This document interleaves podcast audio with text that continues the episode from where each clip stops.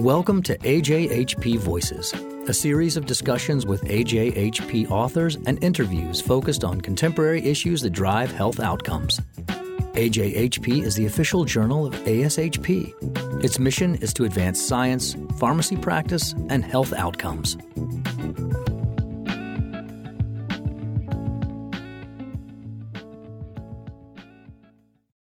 This is William Zellmer for AJHP Voices. I'm speaking with the lead author of the AJHP article, Medicaid Reimbursement for Pharmacist Services, Other Licensed Practitioner, a Strategy for the Pharmacy Profession. With me is Dr. Pamela Schweitzer, who is the former Assistant Surgeon General and the 10th Chief Pharmacist Officer in the U.S. Public Health Service. She currently lives in Hot Springs, South Dakota.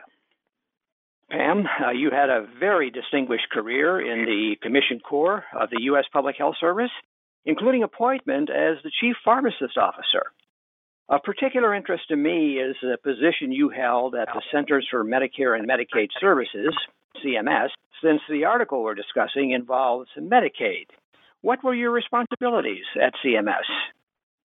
Well, thank you, Bill. And I just wanted to add that it's been an honor for me to be able to serve my country and promote public health and work with all these amazing people. So, the CMS, originally when I transferred there to CMS, it was shortly after the Affordable Care Act, and I was brought on for my project management skills, specifically in information technology.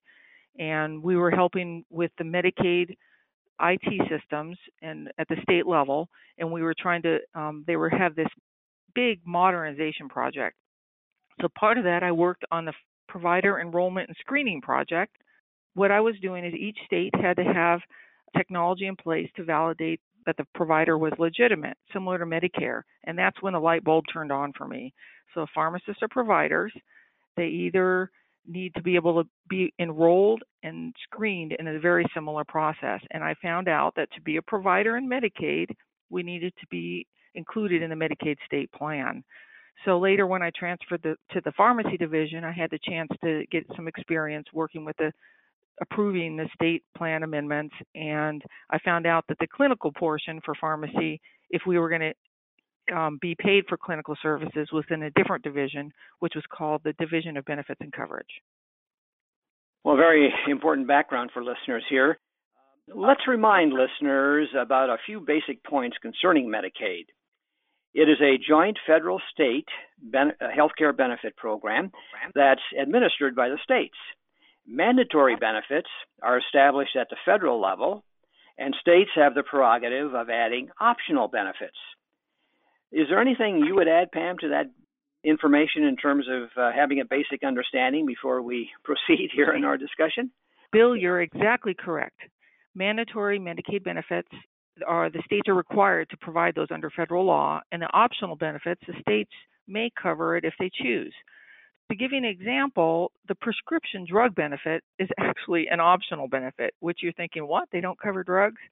But um, every state provides them. They choose, that's important enough for the states that they choose to provide them, even though it's an optional benefit. Other practitioner services, which is really what we're going to be talking about, is also an optional benefit optional benefits could be diagnostic, screening, preventative services. So, and you're thinking, wait a second, they don't cover preventative services. Well, you'll see a lot of states do because it's important to them. So, sure. the key piece to remember really is what we're trying to say. If it's important to the state Medicaid program, they're going to figure out a way to cover it. And to give you an example, tobacco cessation counseling services. And we're thinking, hey, they pays for the, the prescription. When you prescribe the product, they pay for tobacco cessation products, but they don't always cover for the counseling services. Well, because it's optional, except for pregnant women, it's mandatory. Mm-hmm. So that's an example. Very good. For several years now, uh, a large advocacy coalition has been seeking federal legislation that would grant provider status to pharmacists under Part B of Medicare which would open the door for paying pharmacists for patient care services provided to Medicare Part B beneficiaries. Now, the approach you discuss in your article with respect to Medicaid is different.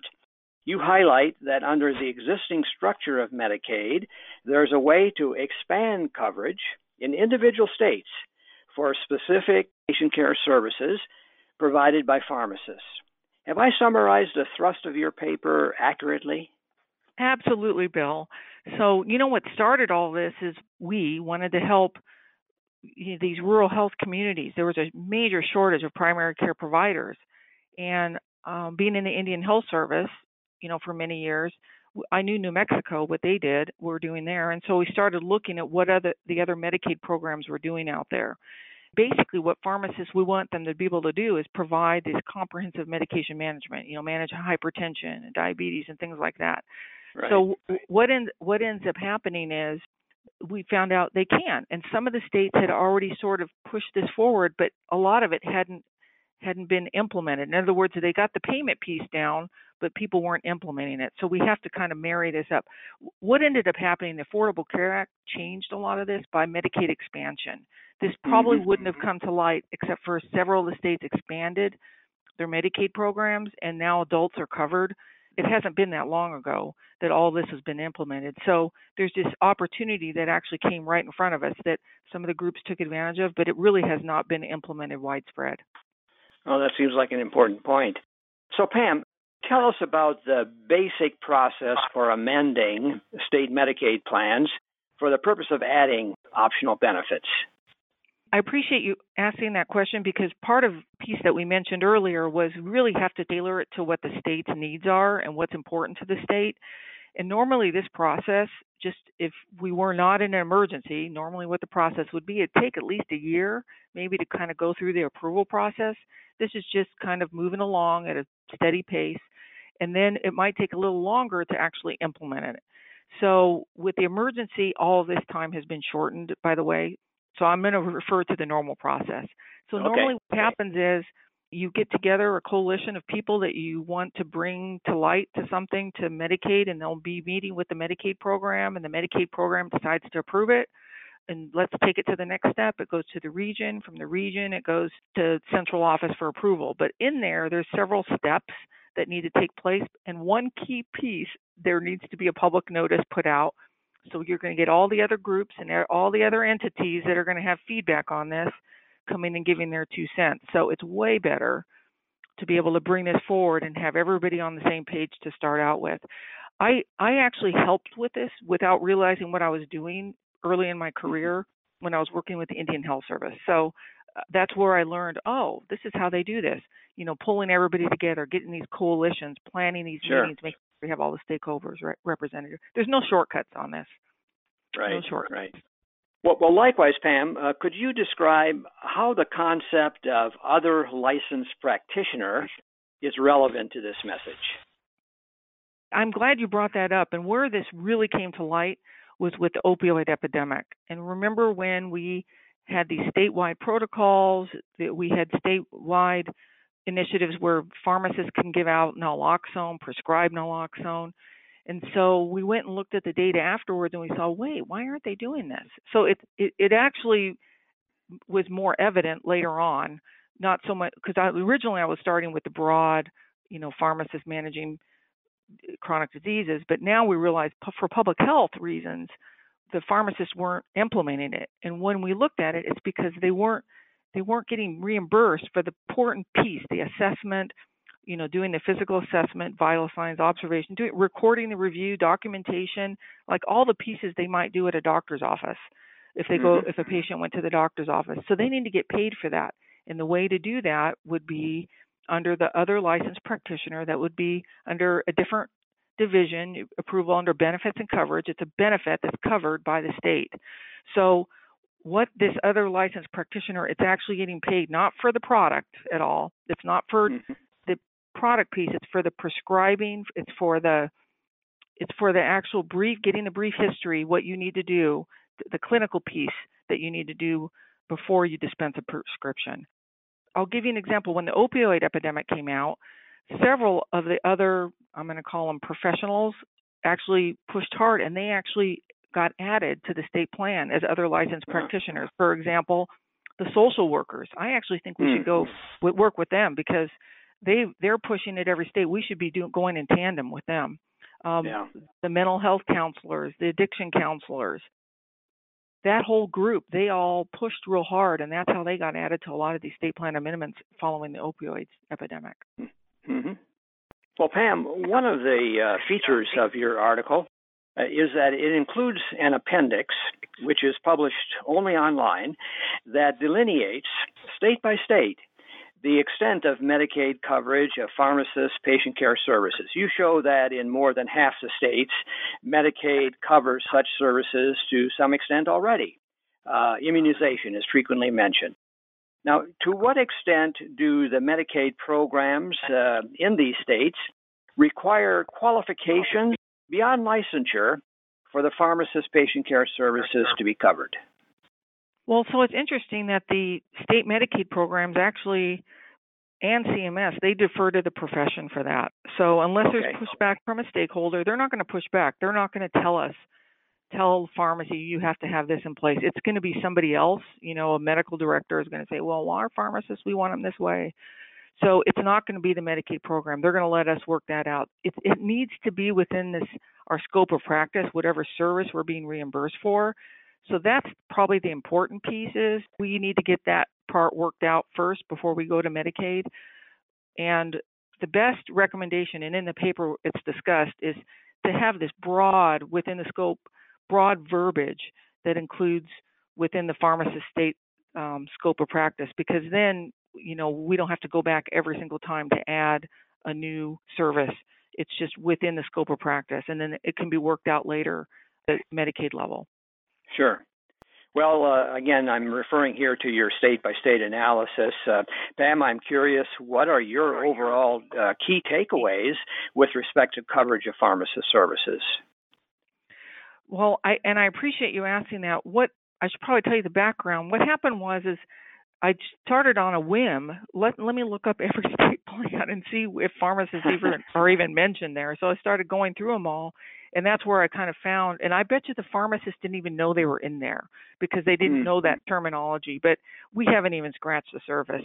We've gone in for they've gone in for one MTM or they've gone in for you know hormonal contraception. They, a lot of the public health they've gone in for just one item and and then it gets put over there onto this as a other licensed practitioner and it gets added in there but the one mm-hmm. overall takeaway is that some state has done it somewhere and so you have yeah. this whole yeah. list of all these services that have already been approved somewhere and just take that verbiage that's probably the the main takeaway there is somebody has done it somewhere kind of take a look at where it's been done use their verbiage as a place to start and it's like someone's paved the way. And that's the part that i was actually most excited about is just seeing someone had paved the way somewhere in almost all the areas. Someone had done all that hard work and pushed and done made that happen.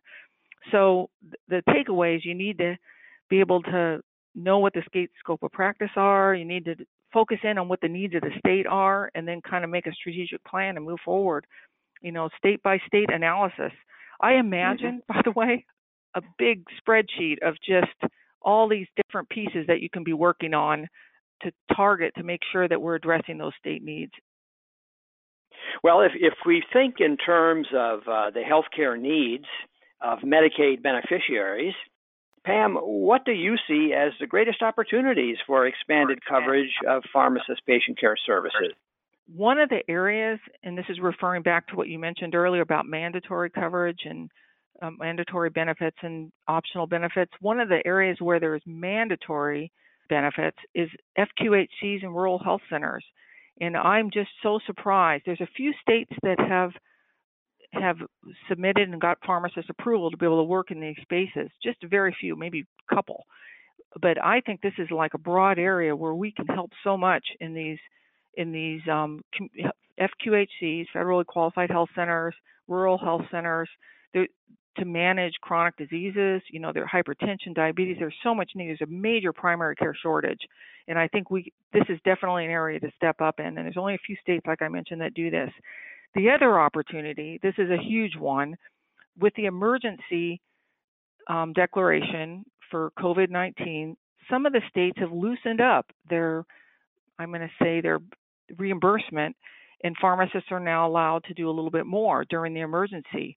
And we are mm-hmm. crazy not to be pushing and to implementing as much as we can during this time where this COVID, um, during this COVID pat, um, pandemic and helping to implement these.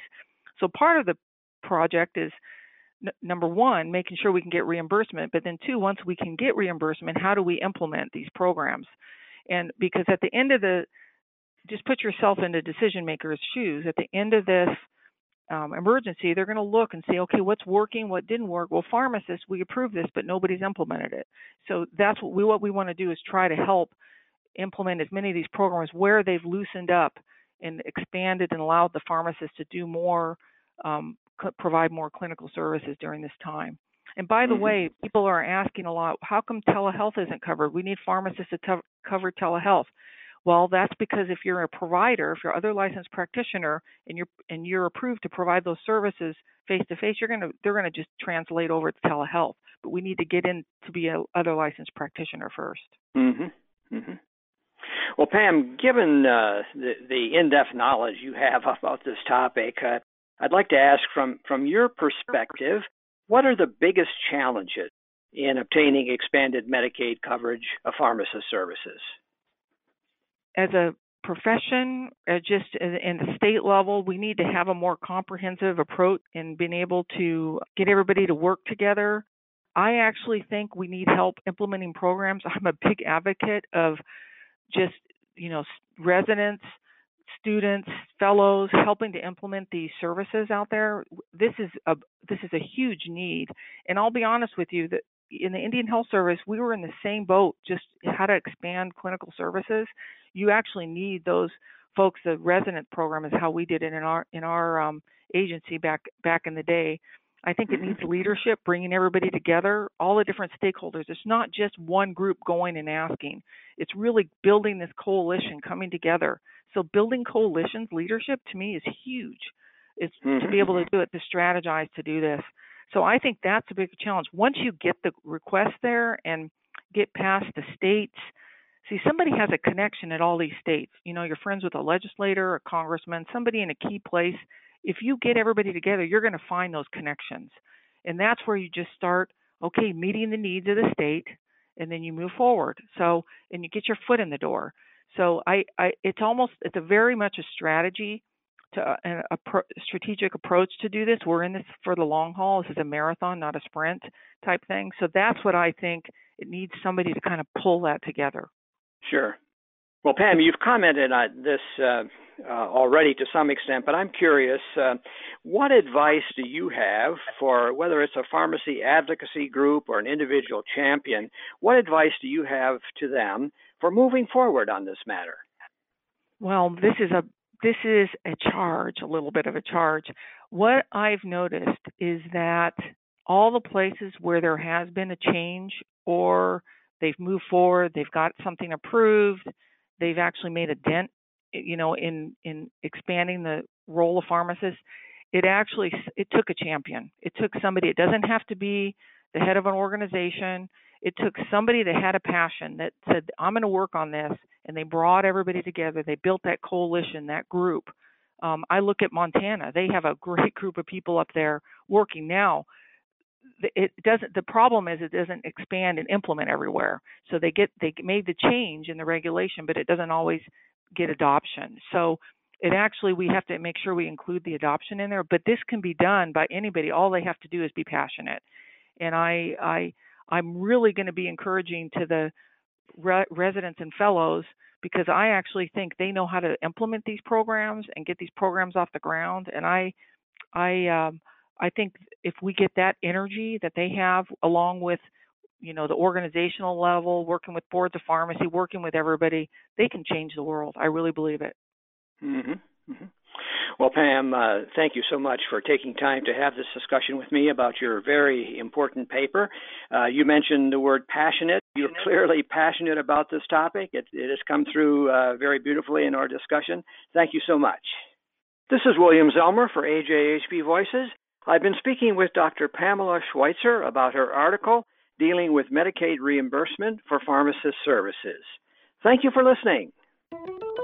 That concludes this interview. For more information about AJHP, the premier source for impactful, relevant, and cutting edge professional and scientific content that drives optimal medication use and health outcomes, please visit www.ajhp.org.